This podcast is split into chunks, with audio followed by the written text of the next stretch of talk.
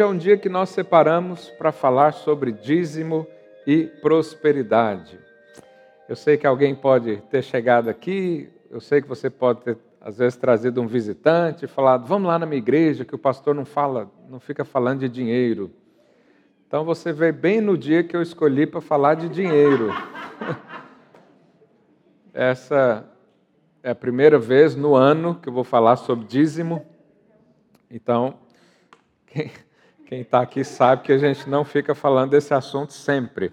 E eu não tenho problema em falar de dinheiro, porque eu sou pastor e a minha vocação é ensinar a palavra de Deus. E a Bíblia fala de dinheiro. A Bíblia fala sobre dízimo, fala sobre oferta. E eu tenho a obrigação, é meu dever, eh, ensinar você os princípios que regem eh, a nossa vida, nossa vida financeira. Né? Então, se você está aqui pela primeira vez hoje, não se sinta constrangido a mensagem não é necessariamente para você, mas pode ser que o Senhor fale com você também.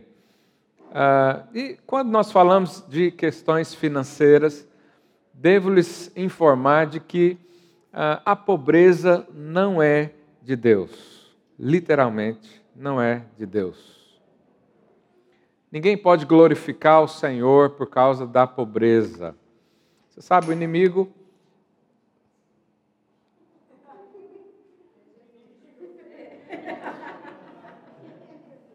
Sai daqui, Satanás. O inimigo sempre vai lutar para que a igreja não seja próspera. Você sabe por quê? Uma igreja próspera causa muito estrago no reino espiritual. Uma igreja próspera envia missionários no mundo inteiro. Uma igreja próspera cria ah, condições para acolher pessoas. E o diabo sabe disso. E, e nós temos uma mentalidade antiga de que a humildade e a pobreza caminham juntos, mas isso não é necessariamente verdade, não é bíblico. Sabe, há muitas pessoas que falam, não, é, realmente o amor ao dinheiro é a raiz de todos os problemas, a Bíblia já diz isso. Mas há muita gente na pobreza que ama o dinheiro também, e só fala de dinheiro o tempo todo. Então, essa condição social não significa humildade. Humildade é reconhecer quem nós somos e quem Deus diz que nós somos. Há um sentido duplo na humildade. E o que, que Deus fala sobre a questão do dinheiro, sobre as riquezas? Você sabe, o materialismo é muito ruim para o homem. Pensar em ter, em acumular, em receber mais. Né? São aquelas pessoas que ah, nunca estão satisfeitas com o seu ordenado, quer sempre mais. Isso não é de Deus. Mas a falta de recursos também não é de Deus. Quantos percebem essa diferença aqui? E, mas a Bíblia diz que o Senhor nos dá riquezas. Lá em Deuteronômio 8, 17. Vamos ler. Acompanhe aí comigo, eu tenho muita coisa para ler hoje. Não consigo esperar você abrir aí. Não digas, pois, no teu coração: a minha força e o poder do meu braço me adquiriram essas riquezas.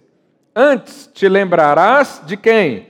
Do Senhor teu Deus, porque é Ele o que te dá força para adquirires riquezas, para confirmar a sua aliança que, sob juramento, prometeu aos teus pais, como hoje se vê.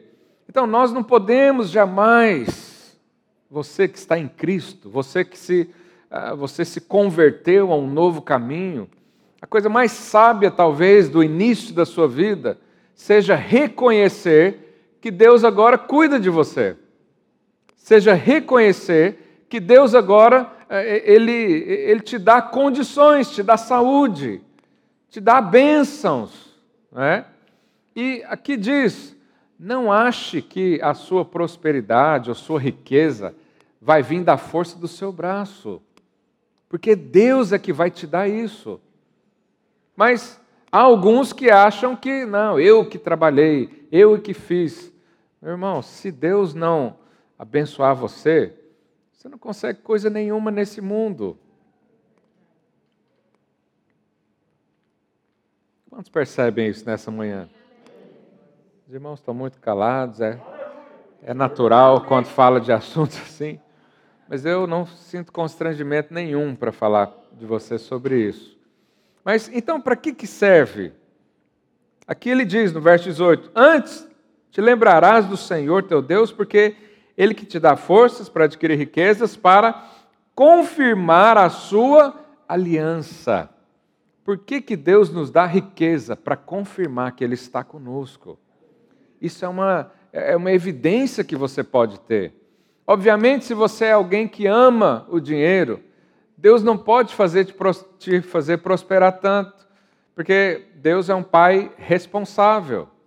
Imagine, se eu, eu tenho quatro filhos, eu não vou dar algo para eles que vai afundar a vida deles, de jeito nenhum. Há muitos crentes que às vezes não prosperam porque amam o dinheiro, porque as riquezas estão aí para você. Deus está falando, olha aqui, é, é, é, eu quero confirmar minha aliança. Como? Cuidando de você. Eu quero confirmar a aliança. Você sabe que a nova aliança ela é uma continuação da aliança que Deus fez com Abraão. E a Bíblia diz que se nós somos, estamos em Cristo, somos herdeiros de Abraão, segundo a promessa de Deus. Quantos creem nisso? Diga aí para o seu vizinho: você é filho de Abraão. Então, quando damos algo ao Senhor, primeira coisa, é um reconhecimento que tudo que eu recebo vem dele. É um reconhecimento de que Deus é a minha fonte. Não é o meu intelecto, não é meu diploma de universidade, não é a minha capacidade física que vai gerir a minha própria vida, mas é o Senhor, porque eu fui aliançado com Ele. E hoje eu ando com Deus mas Ele também anda comigo.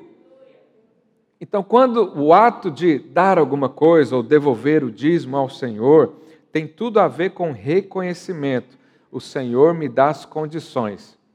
Eu estou aqui porque o Senhor me trouxe aqui. Eu estou aqui porque o Senhor me deu essa oportunidade. Eu entrei nessa empresa porque Deus me deu. Isso é o caminho de um cristão. Ele crê assim, ele anda assim, crendo que o Senhor é a sua fonte. Quantos têm aqui o Senhor como fonte de vida? Amém. Amém. Então, essa palavra é para você. Ah, lá em Hebreus 5, 9, diz o seguinte: e, tem, e tendo sido aperfeiçoado, tornou-se o autor da salvação eterna para todos os que lhe obedecem, tendo sido nomeado por Deus sumo sacerdote segundo a ordem de Melquisedeque. Irmãos, quem é o autor da salvação eterna? Jesus, aqui está falando de Jesus.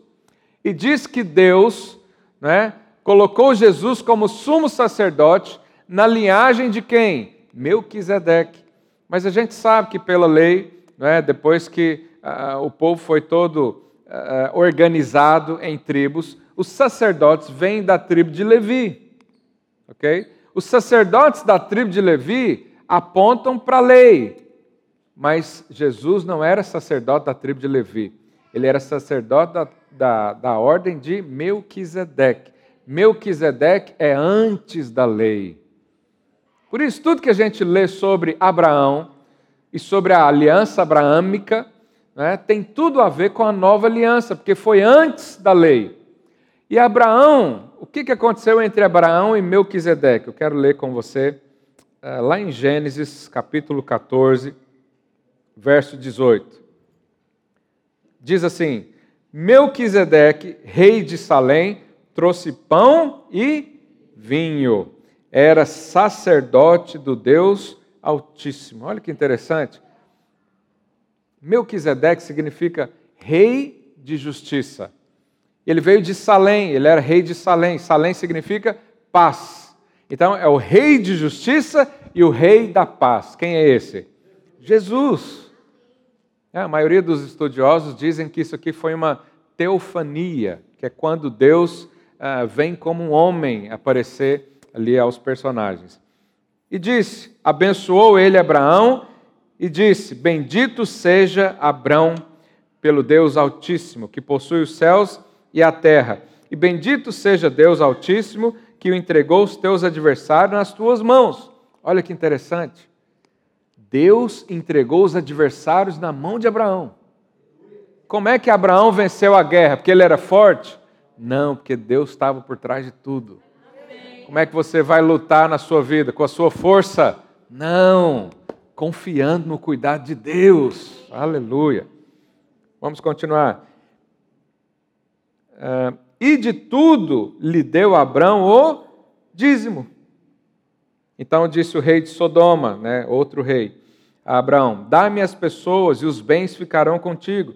Mas Abraão lhes respondeu: Levanto a mão ao Senhor, o Deus Altíssimo, o que possui o céu e a terra, e juro que nada tomarei de tudo que lhe pertence, nem um fio, nem uma correia de sandália, para que não digas: Eu enriqueci Abraão. Olha que interessante. Abraão então veio de uma guerra.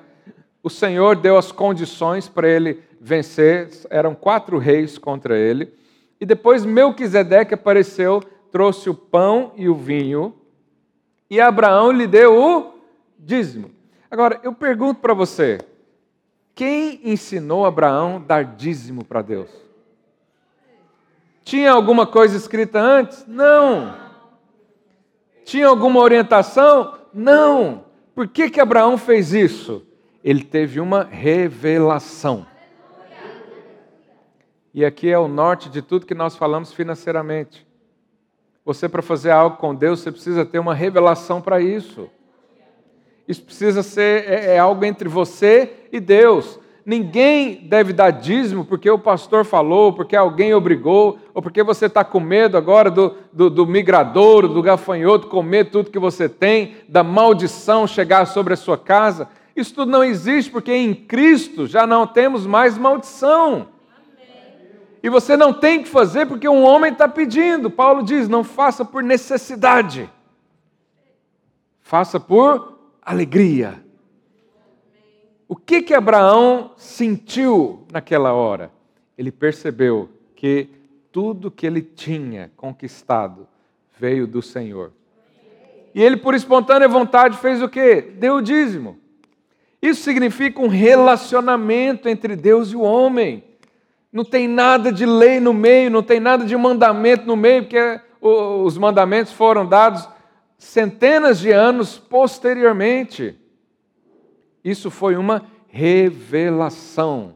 O dízimo é dado por revelação. São aqueles que creem que você recebe de Deus, você conquista as lutas porque Deus está no meio, você consegue um emprego porque Deus te deu, você compra algo porque Deus te abençoou.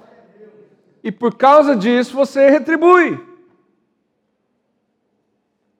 É tão bom retribuir coisas, não é? Só retribui quem já recebeu. Então nós não damos o dízimo para conquistar alguma coisa diante de Deus.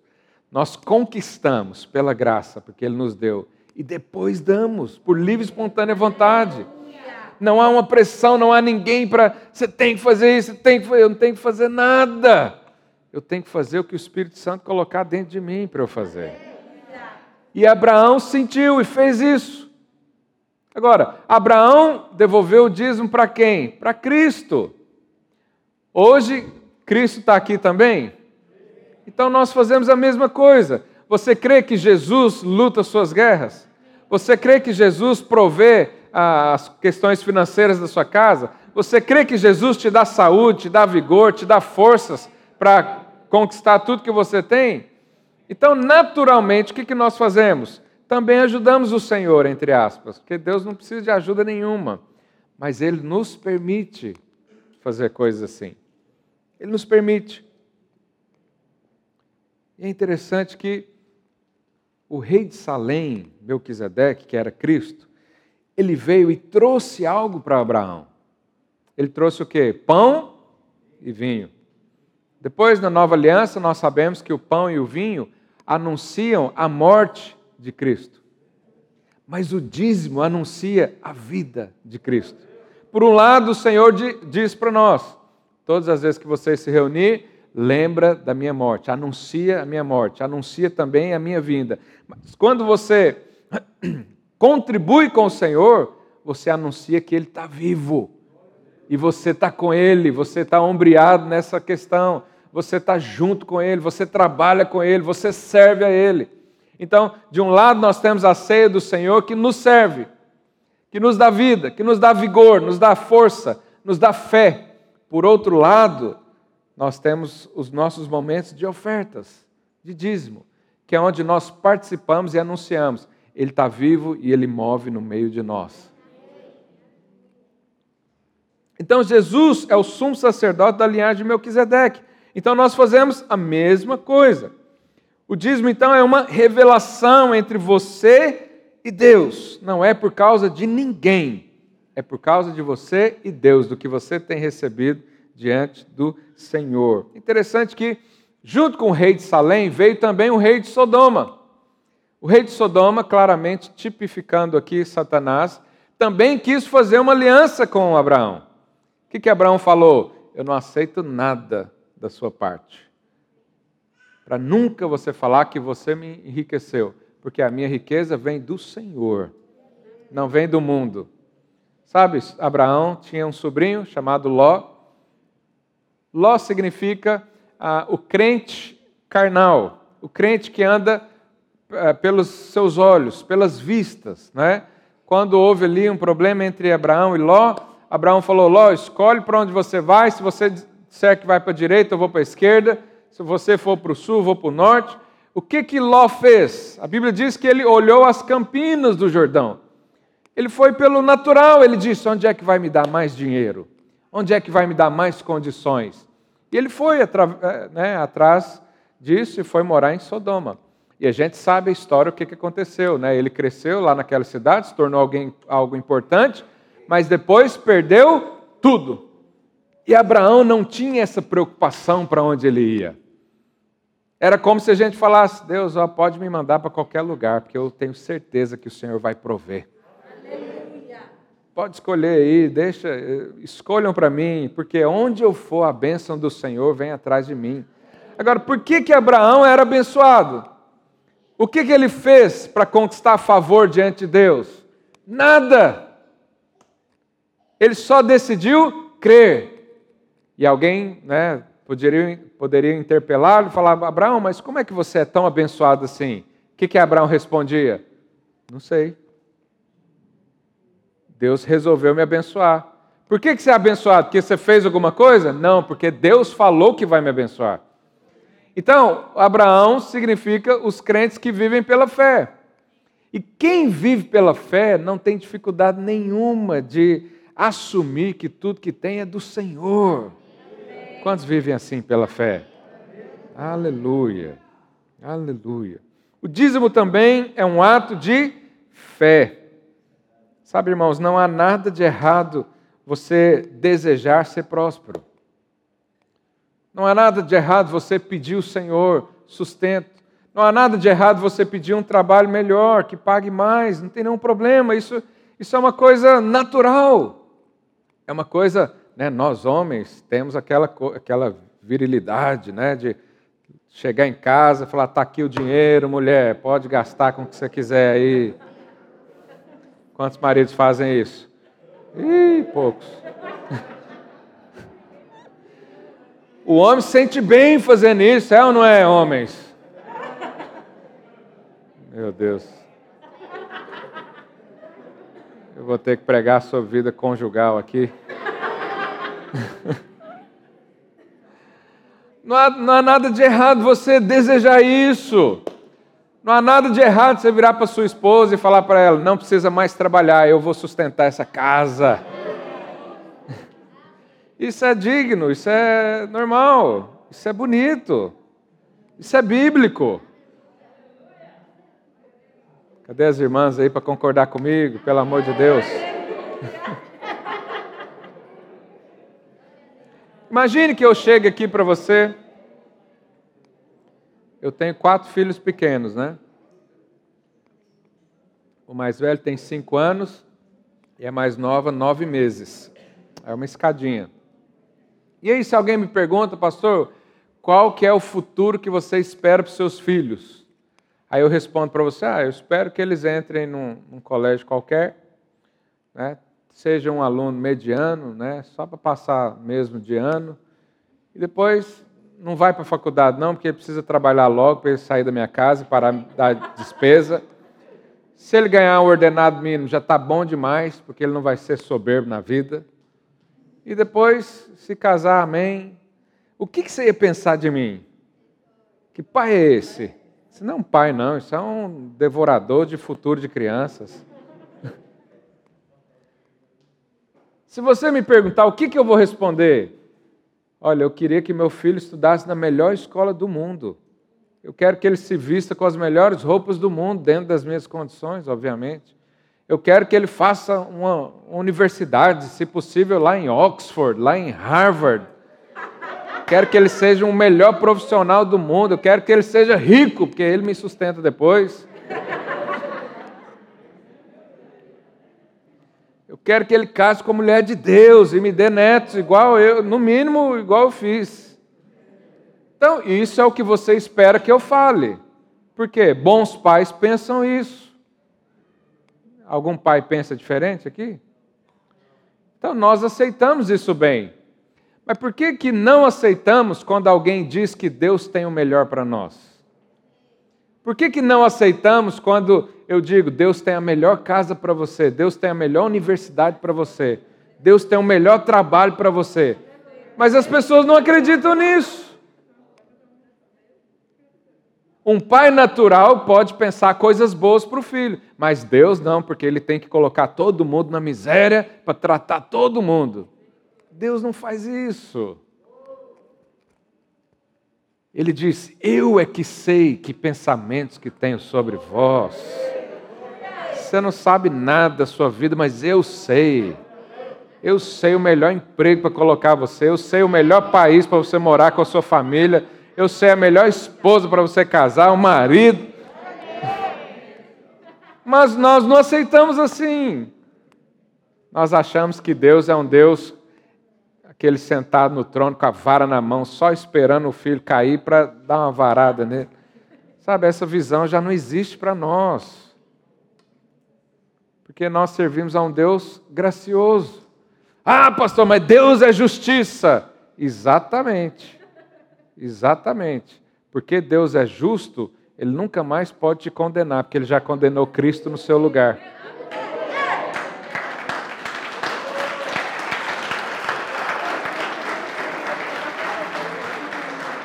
Se Deus fosse corrupto, Ele te condenava duas vezes. Mas nem um juiz nessa terra condena alguém duas vezes. Jesus já foi condenado no seu lugar. Então, a visão daquele pai que cuida de nós, ela está no nosso coração. Então não é difícil crer que Deus tem uma vida, no mínimo, confortável para nós. Volto a dizer: Deus não quer que você seja ganancioso, materialista. Deus não quer que você acumule tesouros nessa terra. Ele já disse: não faça isso. Acumula tesouros nos céus, porque aqui na terra as traças comem.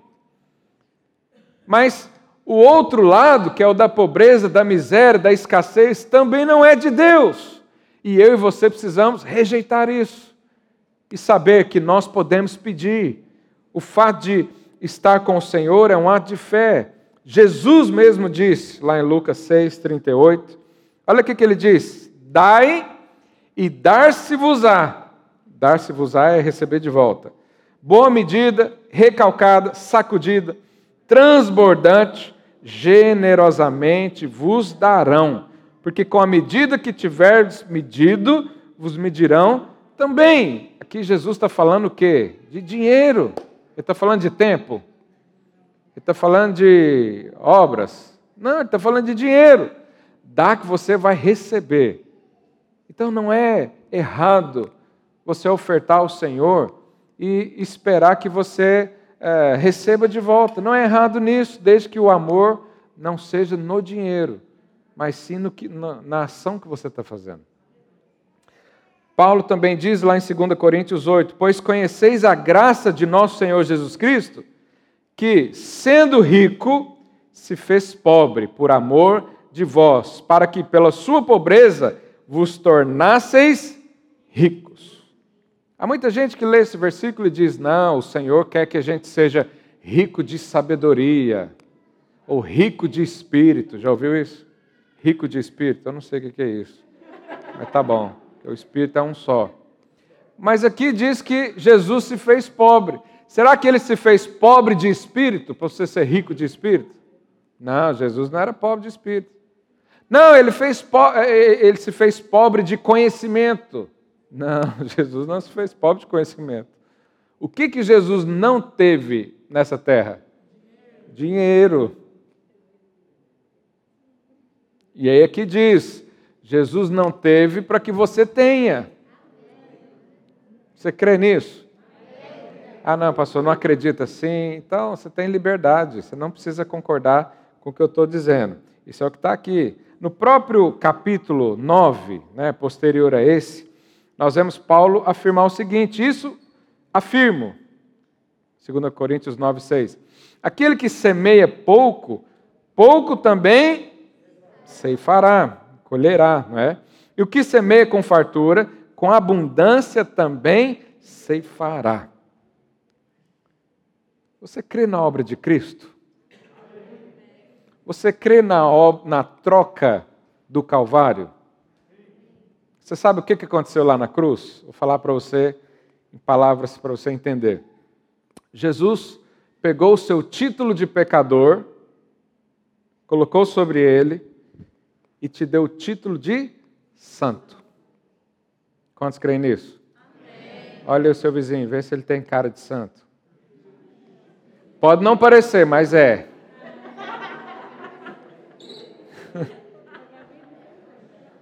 Mas lá na cruz também, olha para cá, Jesus pegou a sua enfermidade, colocou sobre si. Quantos creem nisso? E te deu o quê? Saúde. Até aí tudo bem, todo mundo concorda.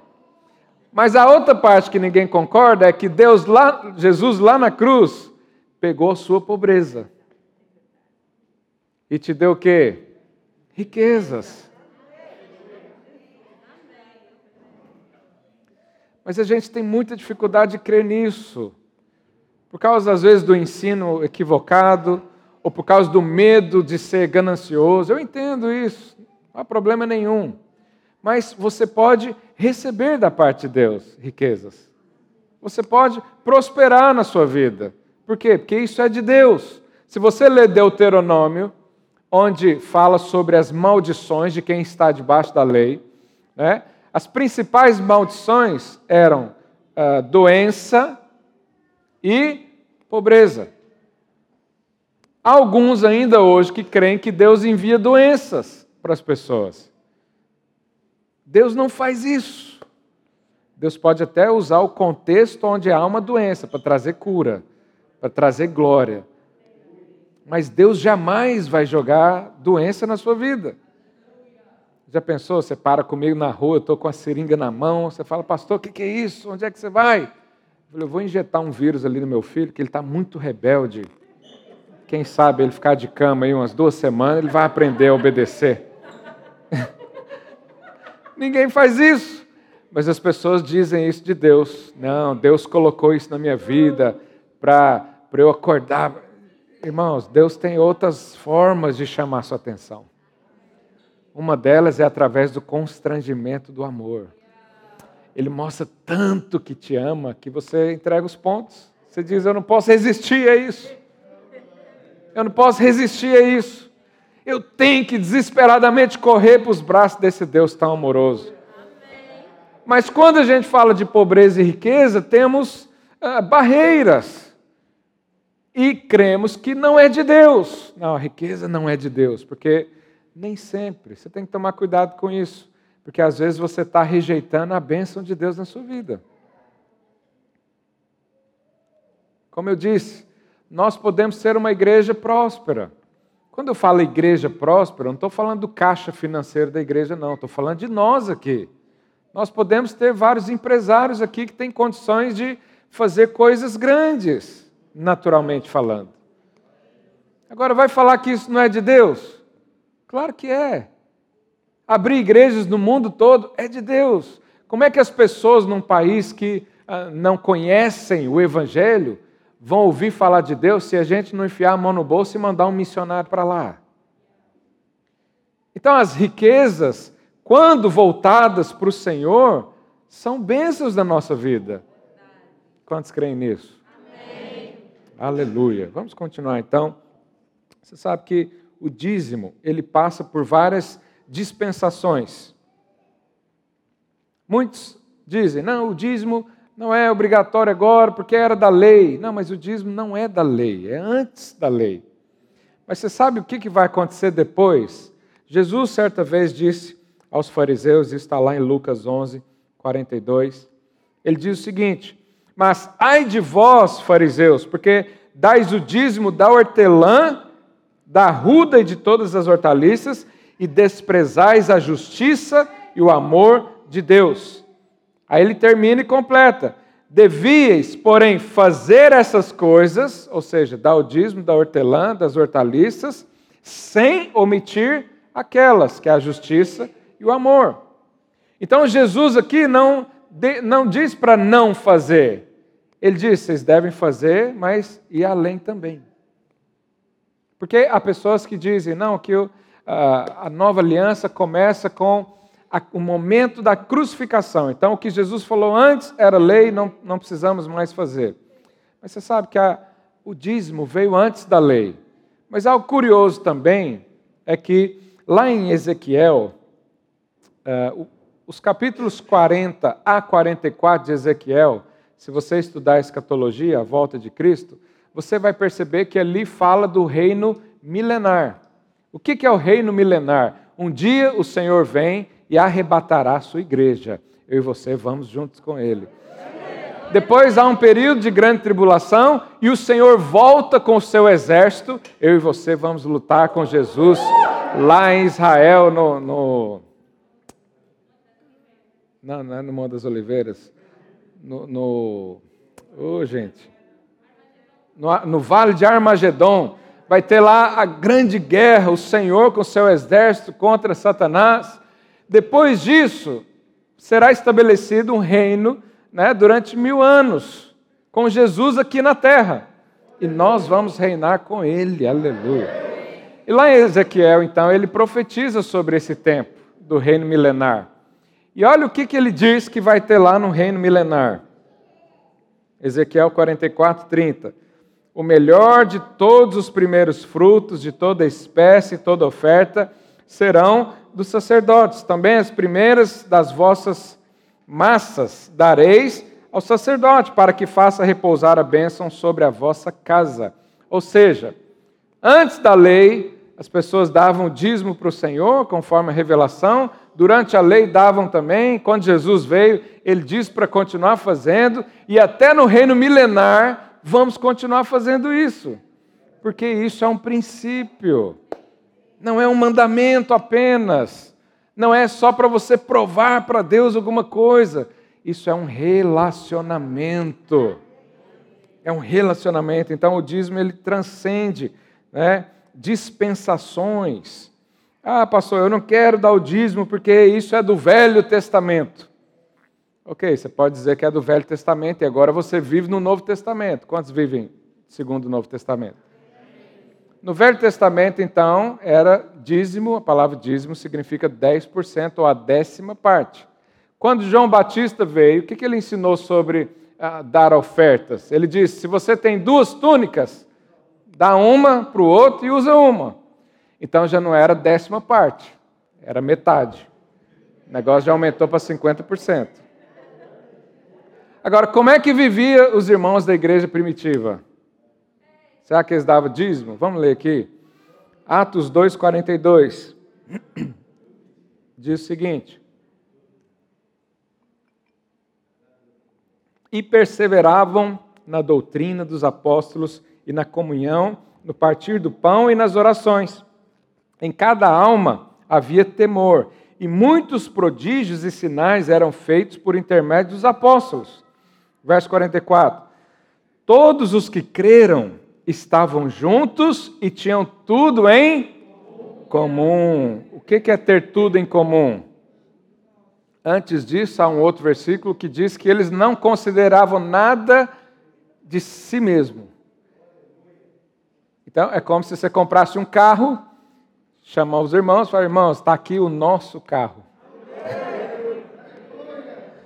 É assim que os crentes da igreja primitiva viviam. Verso 45. Olha o nível dos irmãos. O que, que eles faziam? Vendiam as suas propriedades e bens, distribuindo o produto entre todos à medida que alguém tinha necessidade. Não, pastor, eu acho que o Velho Testamento está mais fácil.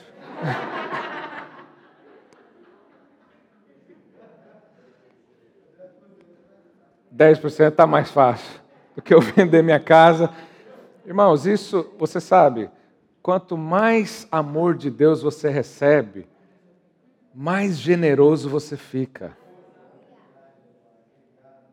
Porque Deus te dá tanto que você fala, eu não tenho onde pôr, eu preciso distribuir. Eu preciso ajudar alguém, é tão bom ajudar as pessoas. Eu me sinto tão bem ajudando as pessoas. Essa semana ah, alguém fez contato comigo que havia um rapaz que precisava de roupas de frio, que chegou há pouco tempo, não estava preparado, não, não tinha recurso. Nós juntamos só entre os líderes, não falei mais nada para ninguém, demos uma sacola de roupa para ele. Eu achei tão bom fazer aquilo. E aquilo é tão pouco. Mas quando você conhece o amor de Deus e conhece a sua identidade de um filho que é amado e suprido em tudo, você não tem é, ligação com as coisas dessa vida. É fácil para você se desfazer de um bem para ajudar o outro. É fácil você abrir as portas da sua casa e dizer: vem aqui, fica aqui um tempo comigo. Era assim que a igreja primitiva vivia. Se você chamasse um desses irmãos de dizimista, era ofensa. Que eles não eram dizimistas.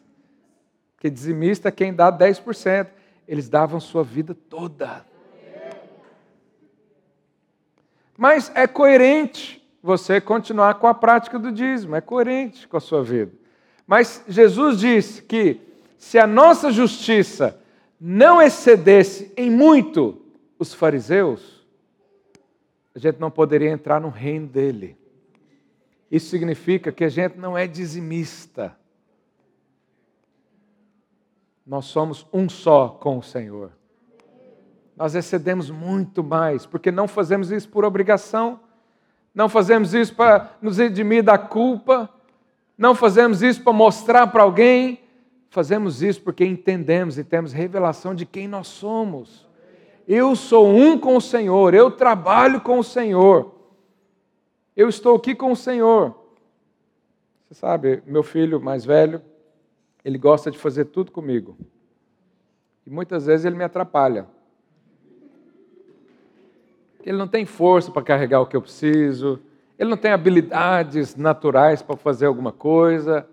Né? Um dia a gente foi pintar lá a casa, aí vem ele, aí vem a Maria Clara também, aí a outra zoiuda vai também. Não sabe nem pegar um garfo, que queria pegar um pincel cheio de tinta. O que, que você acha que virou essa pintura? Horrível. Mas você sabe que aquilo ali foi a maior alegria da vida deles.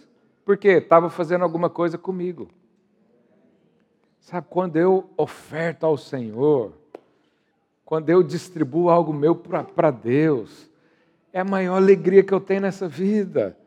Por isso Paulo diz: não faça por necessidade, faz por alegria. Eu tenho alegria em contribuir com o Senhor. Eu tenho alegria em ver essas coisas todas materiais crescerem aqui. Por quê? Porque eu estou ajudando Deus, entre aspas. Deus não precisa da sua ajuda, mas Ele te chama para ajudá-lo.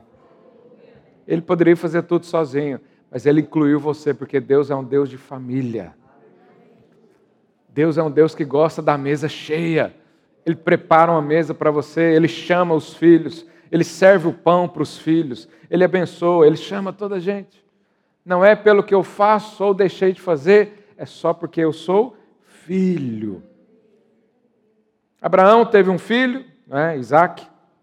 Lá em Gênesis 26, o Senhor chega para Isaac e diz, né, Gênesis 26, 2: Apareceu-lhe o Senhor e disse: Não desças ao Egito, fica na terra que eu te disser, habita nela, e serei contigo e te abençoarei porque a ti e à tua descendência darei essas terras e confirmarei o juramento que fiz a Abraão, seu pai.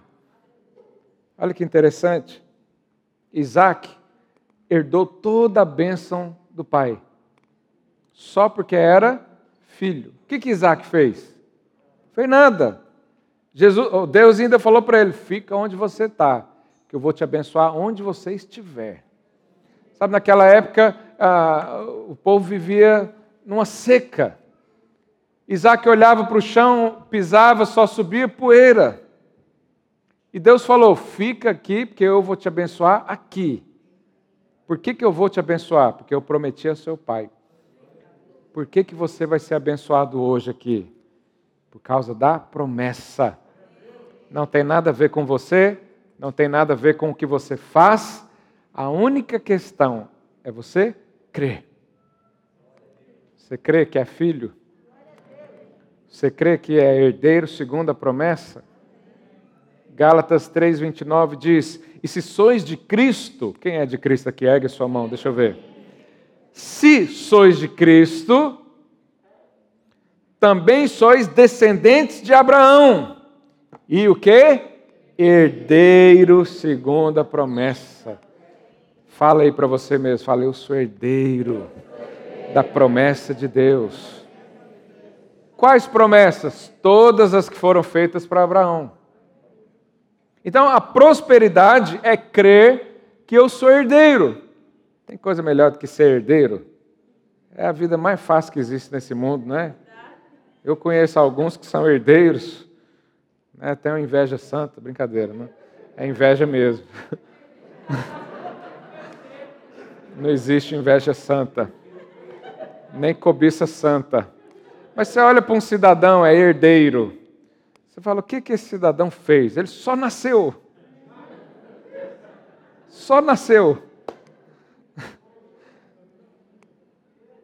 E o que, que você fez para ser filho de Deus? Só nasceu também. Vê se tem um filho de Deus aí do seu lado. Fala para ele: você é herdeiro. Então, a herança, a herança é nossa, ainda que não tomemos posse. A herança é nossa, está garantida para nós. O Senhor já liberou toda sorte de bênçãos, está sobre mim, está sobre você. É só uma questão de fé. Você crê? Como eu disse, há pessoas que não creem na prosperidade. Eles dizem, ah, agora o pastor vai falar da teologia da prosperidade. Irmãos, não existe teologia da prosperidade, existe o evangelho da graça que está incluso um, todo um pacote. Se você crê, você então recebe. Se você não crê, não recebe. Eu contei já para os irmãos, um tempo atrás veio um pastor aqui dos Estados Unidos e ele representava um grupo de empresários que queriam investir em igrejas fora dos Estados Unidos. Eles tinham muito dinheiro, olha que benção, tinham muito dinheiro, não sabiam o que fazer com o dinheiro. Quase que eu passei o telefone dos irmãos, falei, ó, liga para eles aqui que eles vão saber o que você faz. E ele perguntou, eu contei a história da igreja, a nossa igreja agora em setembro fez cinco anos de existência aqui em Lisboa, e ele olhou e falou, uau, mas como é que vocês conseguiram crescer tanto? Eu falei, pela fé. Aí ele bateu no meu ombro assim, falou, não, a fé eu sei, todo mundo tem. Mas o que, que você fez para a igreja crescer? E eu ia falar nada, né? Mas eu fiquei tão vergonha de falar nada. Porque eu não faço aqui mais do que outros pastores fazem por aí. O que, que um pastor faz? Basicamente, ora todo dia, lê a Bíblia todo dia, faz estudo para você, liga para você para ver se está vindo no culto ou não, não é? pega no pé do seu líder. Esse é o trabalho do pastor. Todo pastor faz isso. Será que Deus faz acepção de pessoas? Mas por que, que tem alguns que são mais abençoados do que outros? Porque creem. A diferença é a fé. O Pai é o mesmo, a cidade é a mesma, o Espírito Santo é o mesmo, mas tem uns que crescem e outros não. Por quê? Por causa da fé. Nós temos o exemplo do, do irmão do filho pródigo, não é? O filho pródigo foi lá, gastou tudo, voltou, e o irmão dele ficou incomodado, falou: Pai, o senhor faz uma festa para esse aí, E o que, que o pai fala para ele? Tudo que eu tenho é seu. Mas ele nunca desfrutou de nada, porque não acreditou nisso. Ele queria mostrar para o pai que merecia alguma coisa. E ninguém merece coisa nenhuma. O pai dá porque ele ama. O pai dá porque ele é bom. Ele é bom e ele pode fazer isso por nós. Sabe, então nós crescemos debaixo disso, de fé. E Deus disse para Isaac: não vá ao Egito. Você sabe, lá no Egito, como é que eles eh, costumavam plantar no Egito? O Egito tem lá um rio Nilo grande, e eles plantavam às margens do rio, e com os pés, lá um terreno arenoso, né? Eles faziam sim um caminho para a água chegar até as plantações e irrigar tudo. Então, lá no Egito, as pessoas trabalhavam olhando para a terra. Eles só dependiam do seu trabalho só dependiam do seu esforço. Mas quando Deus os chamou para ir para Canaã, eles disse: lá não é igual ao Egito. Lá vocês vão plantar e eu vou mandar chuva. Você sabe, quem anda pela fé, ele ama quando depende de Deus. O que, que é mais fácil? Eu falar para você: olha, tem um campo ali, tem já um sistema de irrigação automático, é só você apertar um botão, tem as máquinas que põem a semente, e você faz tudo. É mais fácil acreditar nisso do que eu dizer para você: olha, planta lá e, e ora para Deus fazer chover. É ou não é? Quem vive pela fé, ele não fica olhando para baixo, criando irrigação natural. Ele planta, senta e olha para os céus e diz: O Senhor é a minha fonte, o Senhor vai fazer chover. Eu dependo das chuvas dos céus. Quando alguém olha para você lá numa cama de hospital e diz agora, olha, só Deus na sua vida, você entra em desespero. Não deveria. Quando alguém falar para você, só Deus agora, você fala, ainda bem que nenhum homem põe mais a mão. Por quê? Porque eu sei o Deus em quem eu sirvo. Eu sei quem eu tenho crido e eu sei que Ele é poderoso para fazer muito mais do que pensamos ou imaginamos. Você sabe, a arca de Noé, ela foi construída sem nenhuma janela lateral. Só tinha janela em cima, que era para eles continuamente olhar para os céus e colocar suas expectativas no Senhor. A prosperidade vem independente das nossas falhas. Isaac prosperou porque falou uma mentirinha. Já viu aquelas coisas? Mentirinha. Só mentirinha, ele aprendeu com o pai, né? Fez a mesma coisa. Mas Deus assim prosperou. Olha o exemplo do filho pródigo. O filho pródigo gastou tudo, talvez ah, um terço da, de tudo que o pai tinha. E quando ele voltou para casa, o que, que o pai fez? Pôs ele em quarentena. Falou: Ah, moleque, você vai agora aprender, você vai ser servo. Se você queria trabalhar, então você vai trabalhar até pagar pelo menos metade. Talvez era o que eu e você faríamos. Mas existe aqui um escândalo da graça e do amor de Deus. Qual que é o escândalo que o pai passou naqueles dias? O filho veio, gastou tudo, o que, que o pai falou? Eu tenho mais para você. Vou te dar uma festa. Todo mundo vai falar mal de mim, mas eu vou te dar uma festa há mais recursos para você. Deus, mas eu gastei tudo, mas eu caí, mas eu pequei, mas eu tropecei. Deus não olha para isso. Deus só olha para a palavra dele. E se ele disse que vai fazer, vai acontecer na sua vida. A única coisa que você precisa é ter fé. É acreditar que o Senhor quer te abençoar. Nós somos abençoados também porque semeamos. lá em João 3, 27, João diz: O homem não pode receber coisa alguma se do céu não lhe for dado. Você sabe qual é a verdade de alguém que semeia? No mínimo você vai ganhar as sementes. Por quê? Porque Deus já te deu.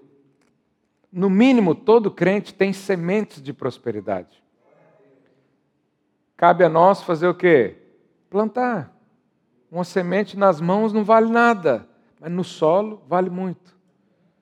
Como é que Deus vai prosperar para que você colha sem que haja a plantação. Você já recebeu. Agora plante. Quem planta no Senhor recebe.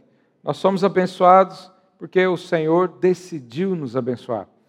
Você sabe, os hebreus, quando saíram do Egito, eles fizeram a ceia, que era ali o Cordeiro Pascual, onde foi definida a festa da, da, da Páscoa, né, que a gente comemora até hoje. Depois de cear, a Bíblia diz que eles foram enriquecidos, que os egípcios deram ouro, pratas. Eles saíram cheios de tesouros nas mãos, porque entenderam que é Deus é que cuida. E hoje nós estamos aqui para encerrar o nosso jejum, temos aqui a ceia do Senhor. E novamente eu digo: o Senhor sempre vai nos dar a ceia. Ele sempre vai afirmar a nossa redenção. Ele sempre vai afirmar: o meu sangue cobre você das multidões de pecado. O meu sangue te faz assentar na mesa do rei. E ele sempre vai trazer pão para você também, dizendo: eu vou fortalecer você. O que você tem passado nesses dias? Luta, desafios, problemas na alma, no casamento, né? problemas financeiros. Eu vou suprir você. E o que, que nós fazemos para o Senhor? Retribuímos com coração feliz, alegres. Sabemos que tudo que temos vem do Senhor. Queria que a equipe de louvor subisse aqui. Nós vamos ter o um momento da nossa ceia. Em seguida, nós teremos o nosso momento dos dízimos e das ofertas. Sabe, hoje nós estamos falando isso, não é para que você oferte mais, ou dizime mais, ou coisa assim, porque nós estamos precisando. Essa não é a orientação bíblica. Hoje eu quero deixar com você uma palavra de Deus, que é tenha revelação do seu relacionamento com Deus e as suas atitudes que sejam derivadas disso, que sejam consequências disso, de um relacionamento entre você e Deus.